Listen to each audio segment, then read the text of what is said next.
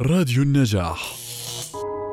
يستحق فصل الربيع أن نحتفل به في كل دقيقة من دقائق أيامه المجددة لجذور روح الإنسان والحيوان ولفرط الفرحة بقدوم جماله على الأرض من بين باقي الفصول.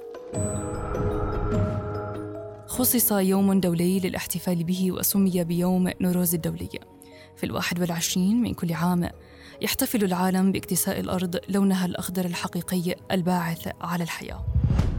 بدأ الاحتفال بعيد النوروز في العام 2010 بعدما تقدمت عشر دول لليونسكو بهدف مشاركة هذا العيد مع بلدان العالم وشعوبه كما يدل يوم نوروز الدولي على رأس السنة الفارسية والكردية والذي يبتدئ بقدوم فصل الربيع. يعود أصل الاحتفال بهذا العيد إلى أن أيام الملك الفارسي جمشيد الذي كان يتجول في العالم حتى وصل أذربيجان فأمر بنصب عرش وجلس عليه حتى أشرقت الشمس وسطع نورها على التاج.